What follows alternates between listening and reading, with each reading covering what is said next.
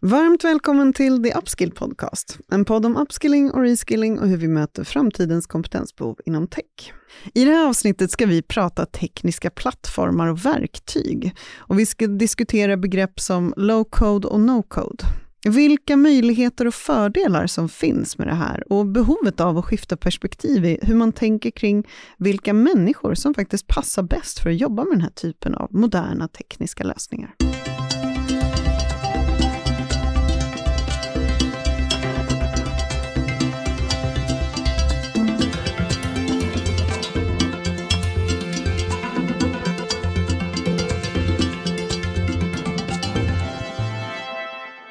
Hej och välkomna till ännu ett avsnitt av The Upskill Podcast. Jag heter Louise Vanerell och är COO på The Upskill Company som jobbar med olika kompetenslösningar inom tech. Och vanligtvis brukar jag ha med mig min vapendragare Emma med mig här, men idag har jag istället en annan fantastisk kollega, nämligen Stefan Jansson. Välkommen Stefan, det här ska bli jättekul. Tack så mycket, absolut, jättekul. Och idag, Stefan, ska vi prata moderna verktyg och plattformar. Eh, man hör ibland termer som low code och no code och just det här ämnet är anledningen till att du är med här.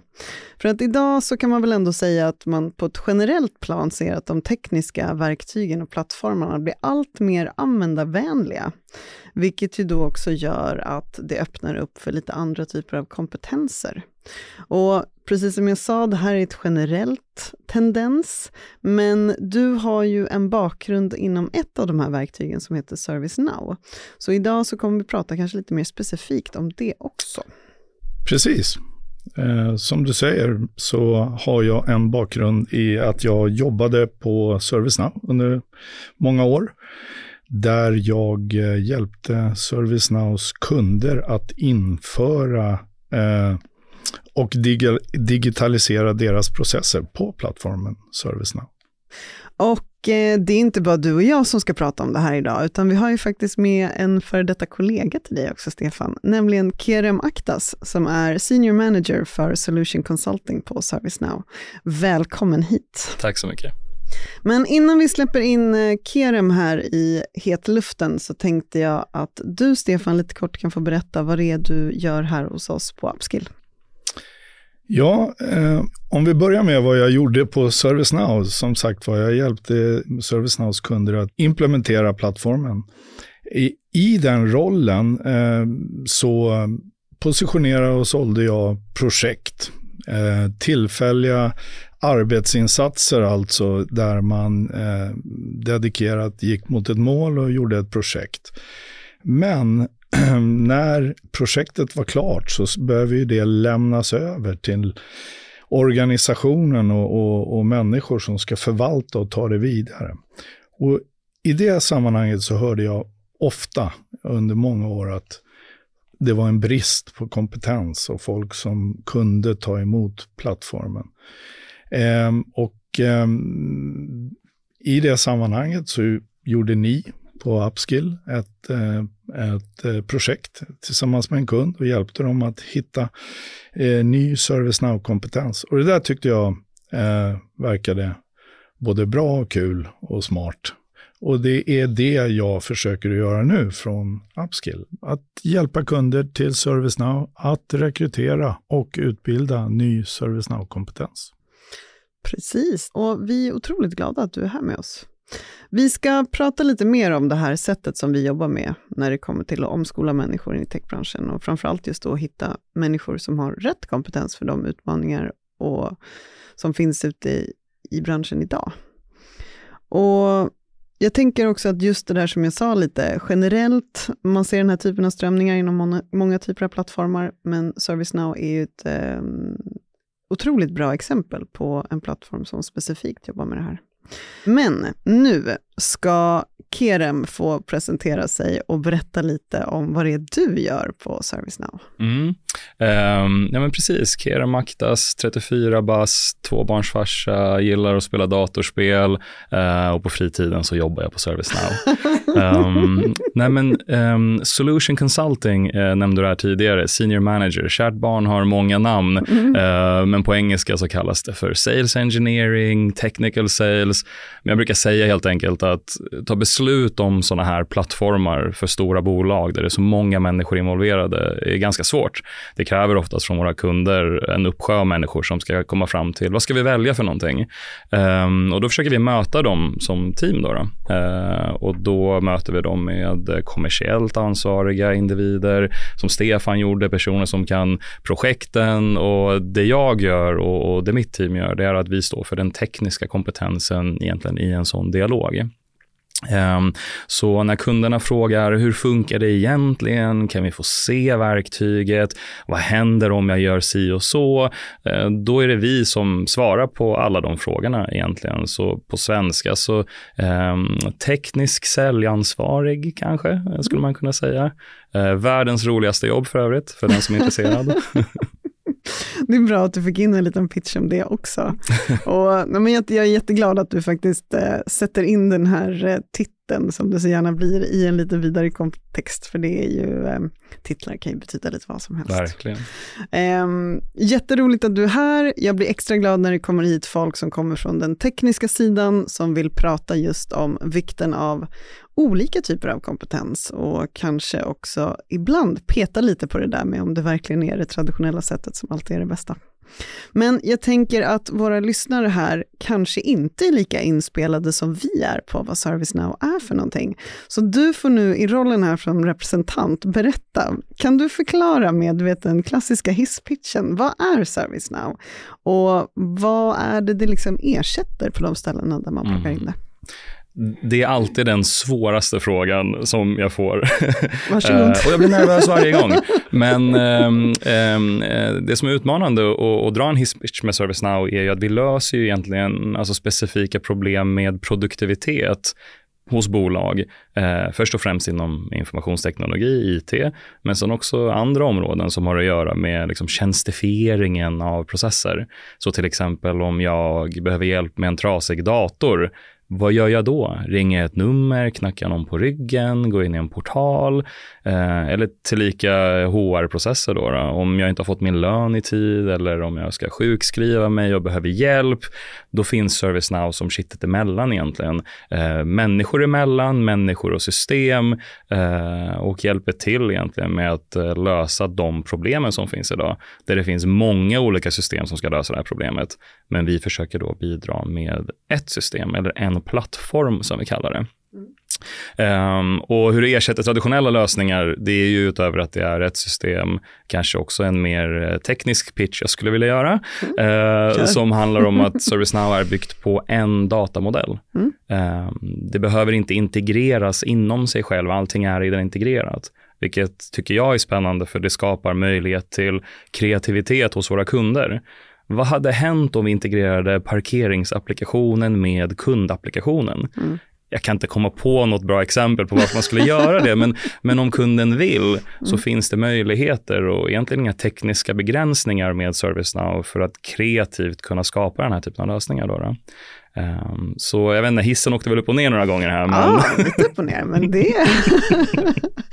jag tycker det var så bra någon gång när jag pratade med då den här, en kund vi hade som just eh, hade ett ändå stort integrerat ServiceNow-paket hos sig. Och, där, och hon då uttryckte sig som så att det de försökte lösa med att bygga bättre och bättre liksom flöden i ServiceNow mm. var ju att ta bort all huvudvärk från folk ute i organisationen. Mm. De behöver inte veta att det är ServiceNow som är liksom flödet, men om de kunde få resten av organisationen att bli mer effektiv, för att de inte längre behövde lägga ner lika mycket tid på skit, då användes liksom i hennes ögon ServiceNow på ett korrekt sätt. Vi hade eh, en sån här brandgrej på ServiceNow för några år sedan som vi översatte till Vi gör jobbet mindre jobbigt. Ja, men, fantastiskt. Mm. Där har du hisspitchen. ja, det är bra. Jag tar med mig den till nästa gång. Make work work better for people. Ja, exakt. Ja. Tongue twister. Mm. Men här då Klatschigt. blir väl en eh, liten fråga till er båda två, men jag börjar med dig Kerem eftersom du är vår gäst här idag. Eh, ServiceNow har blivit rankat som en av världens mest innovativa företag. Mm. Och det kanske inte klingar helt självklart när man hör liksom om att man är det här kittet i bland annat och många typer av IT-processer. Men vad enligt dig är det som eh, gör ServiceNow så innovativt? Jag tror att um, när det kommer till vad vi gör på ServiceNow så är det inte nödvändigtvis faktiskt teknologin som är liksom jätteinnovativ eller, eller superspännande. Jag tror att är man ute och forskar om teknologi eller nu med AI-trenderna till exempel tittar på liksom bleeding edge av vad, vad teknologi kan göra, då är inte det ServiceNow. Men det vi gör annorlunda kanske, eller mer innovativt, det är just hur vi applicerar den här teknologin. Eh, Jag är själv ett stort Apple-fan Mm. eh, och det är alltid den här dialogen av liksom, är det Apple eller Android och, och alla har sin sida. Men, men det som Apple har utmärkt sig för är just det här it just works. Liksom. Att telefonen gör det det är tänkt att den ska göra och jag vill gärna tro att ServiceNow är lite lik där. Att om vi kommer in och ska lösa en IT-process, då gör vi det bäst av alla. Det är liksom hela poängen. Sen behöver det inte alltid vara den mest innovativa teknologin, men hur vi kan innovativt applicera machine learning som har funnits i 40 år Mm. på ett sätt så att det verkligen, verkligen kan lösa vissa IT-processer på ett innovativt sätt. Där tror jag att vi skiljer oss på ServiceNows eh, liksom, eh, sätt. Då, då. Mm. Eh, och framförallt också hur vi, som jag nämnde lite tidigare, kan koppla ihop olika typer av processer som traditionellt sett inte har haft med varandra att göra, eh, som typ en HR-process och en IT-process och en kundtjänstprocess. Det i sig blir ju innovativt. Ehm, Verkligen, och det har vi väl igen med. Tekniken i sig kan ju vara hur fantastisk som helst, men är den inte tillgänglig och användarvänlig så spelar det ingen roll. För Nej. ser man inte anledning till varför man ska använda det, så är det ju, eh, ursäkta svenskan då, skitsamma hur bra den är i sig. Och det är alltid sådana här äh, saker man inte tänker på. Eh, jag fick själv lära mig bara eh, för något år sedan här att software asset management är en grej. Att så här, vi behöver ha koll på våra licenser som ett stort bolag och ett av största huvudverken då, då för de som hanterar licenser är att det pågår hundratals projekt. Mm. Och plötsligt ringer de och säger oj nu behöver vi 3000 Oracle databaslicenser och gänget säger oj vi hade ingen aning. Tänk om de kunde få insyn i de här projekten och det gör ju ServiceNow idag till exempel och det är ju innovation då inom software asset management-svängen till exempel. Spännande. Stefan, har du någonting att lägga till i den här frågan? Jag har varit i branschen länge och eh, när jag klev in då var det väldigt mycket ett svart hål för verksamheten, hur IT-avdelningen eh, skapade lösningar för verksamheten. Det var mycket hokus pokus och väldigt krångligt eh, att, eh, att skapa de här lösningarna. Eh, men jag tycker mig se att trenden är helt klart så att verktygen i sig, hur ska man uttrycka det, eh, det kapslas in, den här komplexiteten kapslas in och, och görs, eh, Eh, verktygen görs tillgängliga för folk som faktiskt inte behöver ha den där djupa IT-kunskapen, utan kan koncentrera sig på att tänka till på vad är det för lösning jag vill skapa, vad är det för problem jag vill hantera med den här lösningen. Så att verktygen rör sig närmare verksamheten så att verksamheten själva kan konfigurera sina lösningar. Ja, det är det där som är så himla viktigt och någonting som vi tjatar om jämt. Den som jobbar med de här verktygen är ju någon som mer måste förstå behoven i verksamheten och vilka problem det är man behöver lösa det, snarare än att ha djup teknisk förståelse för exakt hur verktygen är byggda. Och nu så tänker jag att jag ska vända mig till dig, Kerem, för att så som ni båda beskriver ServiceNow så är ju det någonting som just täcker många olika delar av själva verksamheten. Det är inget liksom litet isolat som bara hanterar sin egen lilla data, utan det blir ju snarare som stora ekosystem som i, i vissa fall liksom täcker kanske de flesta delarna av en verksamhet. Och då undrar jag, liksom, utifrån ditt perspektiv som tekniskt kunnig liksom, för just det här, vilka kunskaper är det som faktiskt krävs för att kunna använda den här typen av plattformar och verktyg på ett såklart värdefullt sätt? Ja, men det är en väldigt, väldigt bra fråga. Um, och du nämnde det här med isolat och det är ju verkligen så som uh, vissa bolag tänker idag. Att så här, nu ska vi lösa det här specifika problemet och sen ska vi lösa det här andra problemet. Men att implementera egentligen lösningar på de tuffaste processerna, det är som att bygga ett höghus.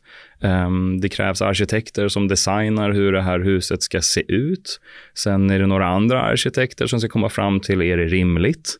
Sen när det väl ska liksom implementeras och byggas, då är det en uppsjö av kompetenser. Det är de som ska skyffla jord, det är de som ska dra kablar och det är de som ska tänka på värme och isolering från naturen och så vidare och så vidare.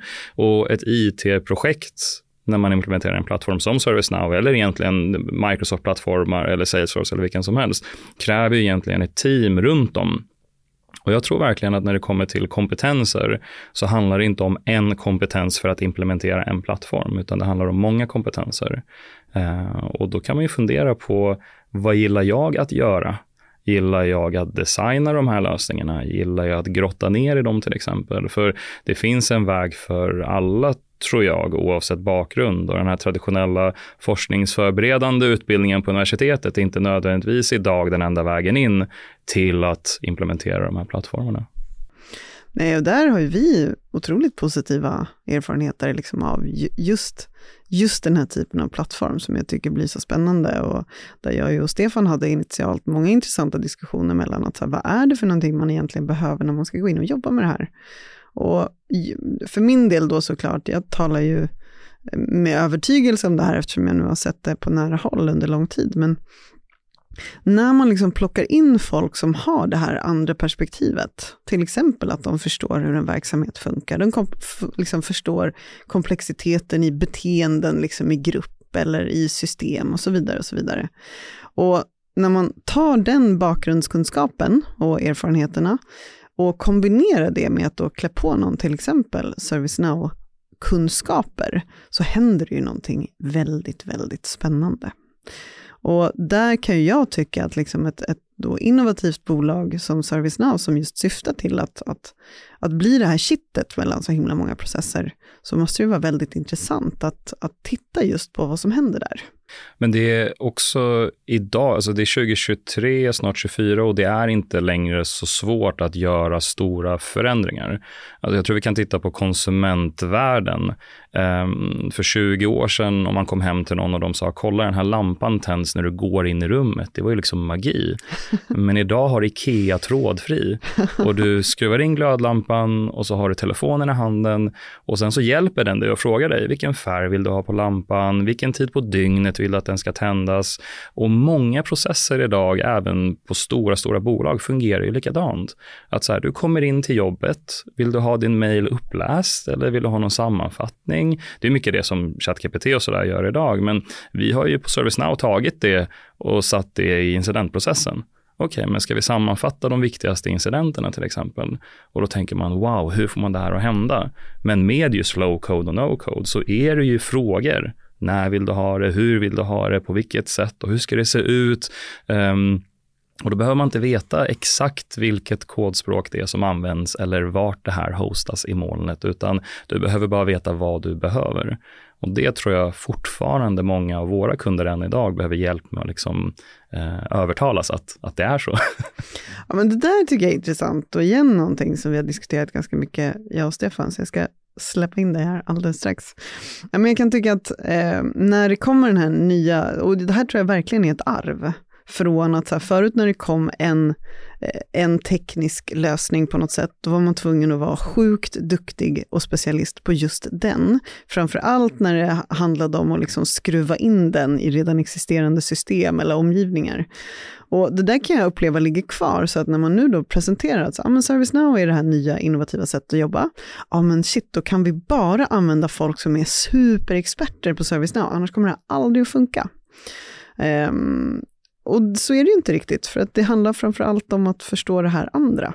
Men i det där så kommer vi ofta in på en liksom, konsult, egen anställda, hur ska man jobba med att hitta liksom, då rätt kompetens? Och här vet jag att du har mycket tankar, Stefan, så kan du ja, hoppa in här. Precis. Eh, konsult handlar ju mycket om både resurs och kompetensförstärkning. Och det är ingen tvekan om att det från tid till annan behövs mera resurser, för man har mycket att göra i ett projekt till exempel. Eh, men man kan också behöva köpa in kompetens som man inte har i sin egen organisation. Så är det ju under ett projekt eh, ofta. Och ServiceNow har ju ett väldigt kompetens kompetent ekosystem av konsultbolag som hjälper kunderna. Ehm, det som jag tycker och tror är en risk för kunderna, det är när konsulterna börjar göra det jobbet som egna anställda borde göra, det vill säga äga processerna, förstå hur saker och ting är ihopsatt och fungerar. Eh, då börjar det bli lite riskabelt för en konsult är ju en tillfälligt anställd som en dag går ut genom dörren och tar med sig alla sina kunskaper och alla så. Och det är väl det vi på Upskill diskuterar med alla våra kunder, eh, att, eh, att få en hälsosam mix mellan det här, konsult, egen anställd. För mixen behövs, det, det, är ingen tvekan om det. Men, men många kunder känner själva att de sitter lite med sin egen lösning i händerna på tillfälligt anställda. Ja, och det är ju det vi pratar med våra kunder om eh, och hjälper dem med. Att man behöver ju ofta växa sin egen kompetens, oavsett om det är folk som man plockar in nya eller människor som man behöver liksom omskola, alltså klä på de här nya kunskaperna inom ServiceNow. Och just den här plattformen är ändå, det händer mycket, den har vuxit mycket de senaste åren, så uppenbarligen saknas det folk som kan jobba med den här typen av plattform. Och det jag tycker är väldigt positivt med eh, ServiceNow i det här fallet är att ni faktiskt själva insett att det behöver göras någonting för att få till de här människorna som kan jobba med det här, såklart för era kunders skull i slutändan. Ni har ett eget incitament som heter RiseUp med uh, With Service Now. Kan du berätta lite om vad det handlar om? Ja, men absolut. Ehm, um, IDC, konsulthuset, um, skrev någon gång att det var 90 procent av alla bolag, alltså typ alla bolag, kommer att ha utmaningar med kompetens runt deras projekt för digital transformation vad nu det än innebär. Och vi på ServiceNow vill ju gärna vara i mitten av allt som är digital transformation, men har kommit fram till att barriären är lite för hög. Att, att utbilda sig tre till fem år i någon teknisk utbildning för att då göra low code, no code för oss blir liksom orimligt. Um, så det RiseUp försöker göra och vårt mål är att utbilda en miljon människor runt ServiceNow. Då, då. Och sättet vi gör det på är att just minska den här barriären. Att erbjuda utbildningar, erbjuda resurser för att få kompetenta individer inom kanske andra områden att snabbt kunna lära sig hur de kan översätta det till ServiceNow-plattformen. Så de som idag har en hög barriär från att vara processexperter inom till exempel eh, lag och ordning, hur kan de använda sin otroligt starka kompetens och sen implementera det tekniskt på plattformen. Då, då. Och då jobbar vi med olika partners, vi jobbar med olika organisationer, likt Upskill, då, då eh, för att hjälpa oss egentligen med den här utbildningsresan ute i världen globalt. Eh, och jag tycker det är väldigt, väldigt spännande, för det är precis som ni säger, det finns en kompetensbrist och, och den kommer nog inte minska, eh, tror jag, de kommande 5-10 åren. Exakt, och det är ju det eh, Upskill är som du nämner. Vi är en, en partner till ServiceNow och en del av RiseUp-initiativet som letar efter kompetenser, eh, människor som är duktiga på att förstå organisationer och processer. Och sen klär vi på dem en ServiceNow-utbildning Eh, Tänk om de som kan skolan hade fått implementera skolplattformen. Ja, alltså exakt. vilken grej. Billigare och bättre. Och vi gör ju faktiskt det här genom våra specifikt utformade 12 veckors program. Men här måste jag faktiskt få passa på och fråga dig en sak, Kerem. Eh, vi springer ju ofta på ganska skeptiska åsikter om det verkligen går att nå tillräckligt hög höjd för att komma ut och vara en produktiv del av den här typen av lösning. Och nu när jag har nöjet att ha en teknisk expert, så frågan nu till dig, går det? Ja, efter bara en 12 veckors intensivutbildning? um, så här är det att, um, som jag nämnde tidigare, så är det en uppsjö av olika typer av roller och kompetenser som behövs för att implementera den här typen av projekt.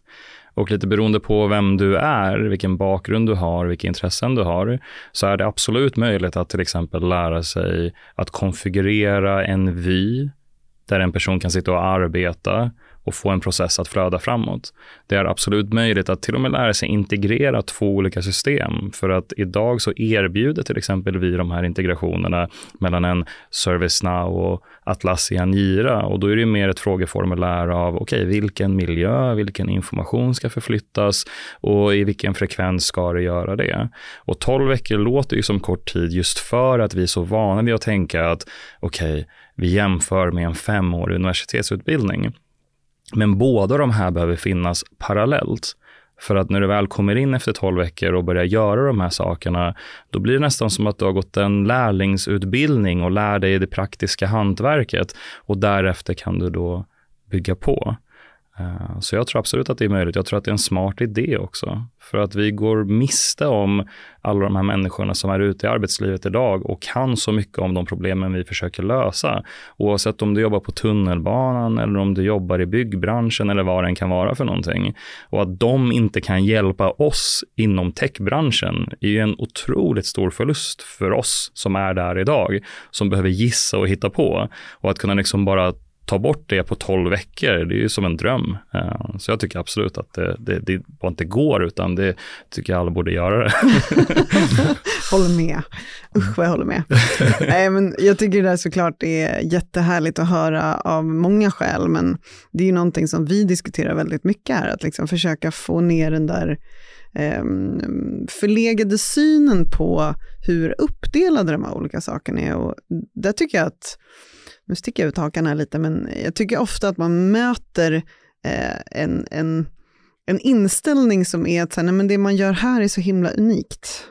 Eh, man måste vara en sån expert för att förstå vad det är vi gör, för det här är ju superduperkomplext. Liksom. Mm. Och där tycker jag att, precis som du säger, att har man förståelse, är man nyfiken, kan man liksom fatta vad det är för bakomliggande processer som gör att någonting är ett problem från första början och att man också förstår varför lösning A, B eller C är bättre än DEF då har man ju så otroligt mycket vunnet. För våra, våra tekniska lösningar idag ska ju inte vara tekniska lösningar som mål, utan de är ju det för att de löser ett problem bättre än vad någonting annat har gjort förut. Och den där aspekten kan jag tycka saknas många gånger när vi diskuterar hur man ska komma undan kompetensproblemet idag. Och det finns eh, inga argument längre. Alltså, Internetstiftelsen gör en årlig undersökning som heter Svenskarna och internet. Eh, och, och, tidigare har det alltid varit så att till exempel äldre åldersgrupper inte använder internet. Mm. Men idag, 2023 och faktiskt senaste tre åren tror jag, så använder en majoritet av alla åldersgrupper internet. Så digitaliseringen är liksom här, mm. för några år sedan. eh, och att vi idag fortfarande tänker att det är någon mystisk kompetens som man behöver plugga på i flera år det är liksom inte sant. Uh, så jag håller med. Ja, jag tänker också det här som vi pratar om, att saker och ting går så fort. Det är en evig sanning som vi säger jämt. Mm. Men vi har också, jag menar, du nämnde by förbifarten att även om du har en jättebra eh, uppsättningssystem som du har en otroligt bra liksom, kompetensförsörjning för, så finns det ingenting som säger att du kommer ha samma uppsättning av system om två år. Och vad gör du med din kompetensgrund då? Liksom? Ska du bara byta ut dem?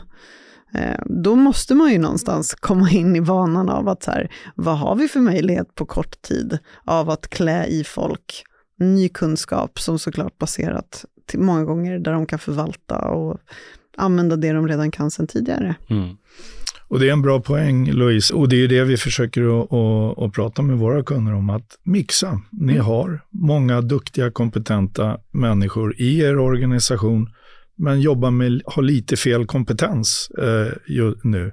Att vi kan mixa då att ta in nya människor med andra kunskaper tillsammans med eh, folk som vi kallar reskilling då, att vi eh, lär upp dem på nya kompetenser, likt ServiceNow.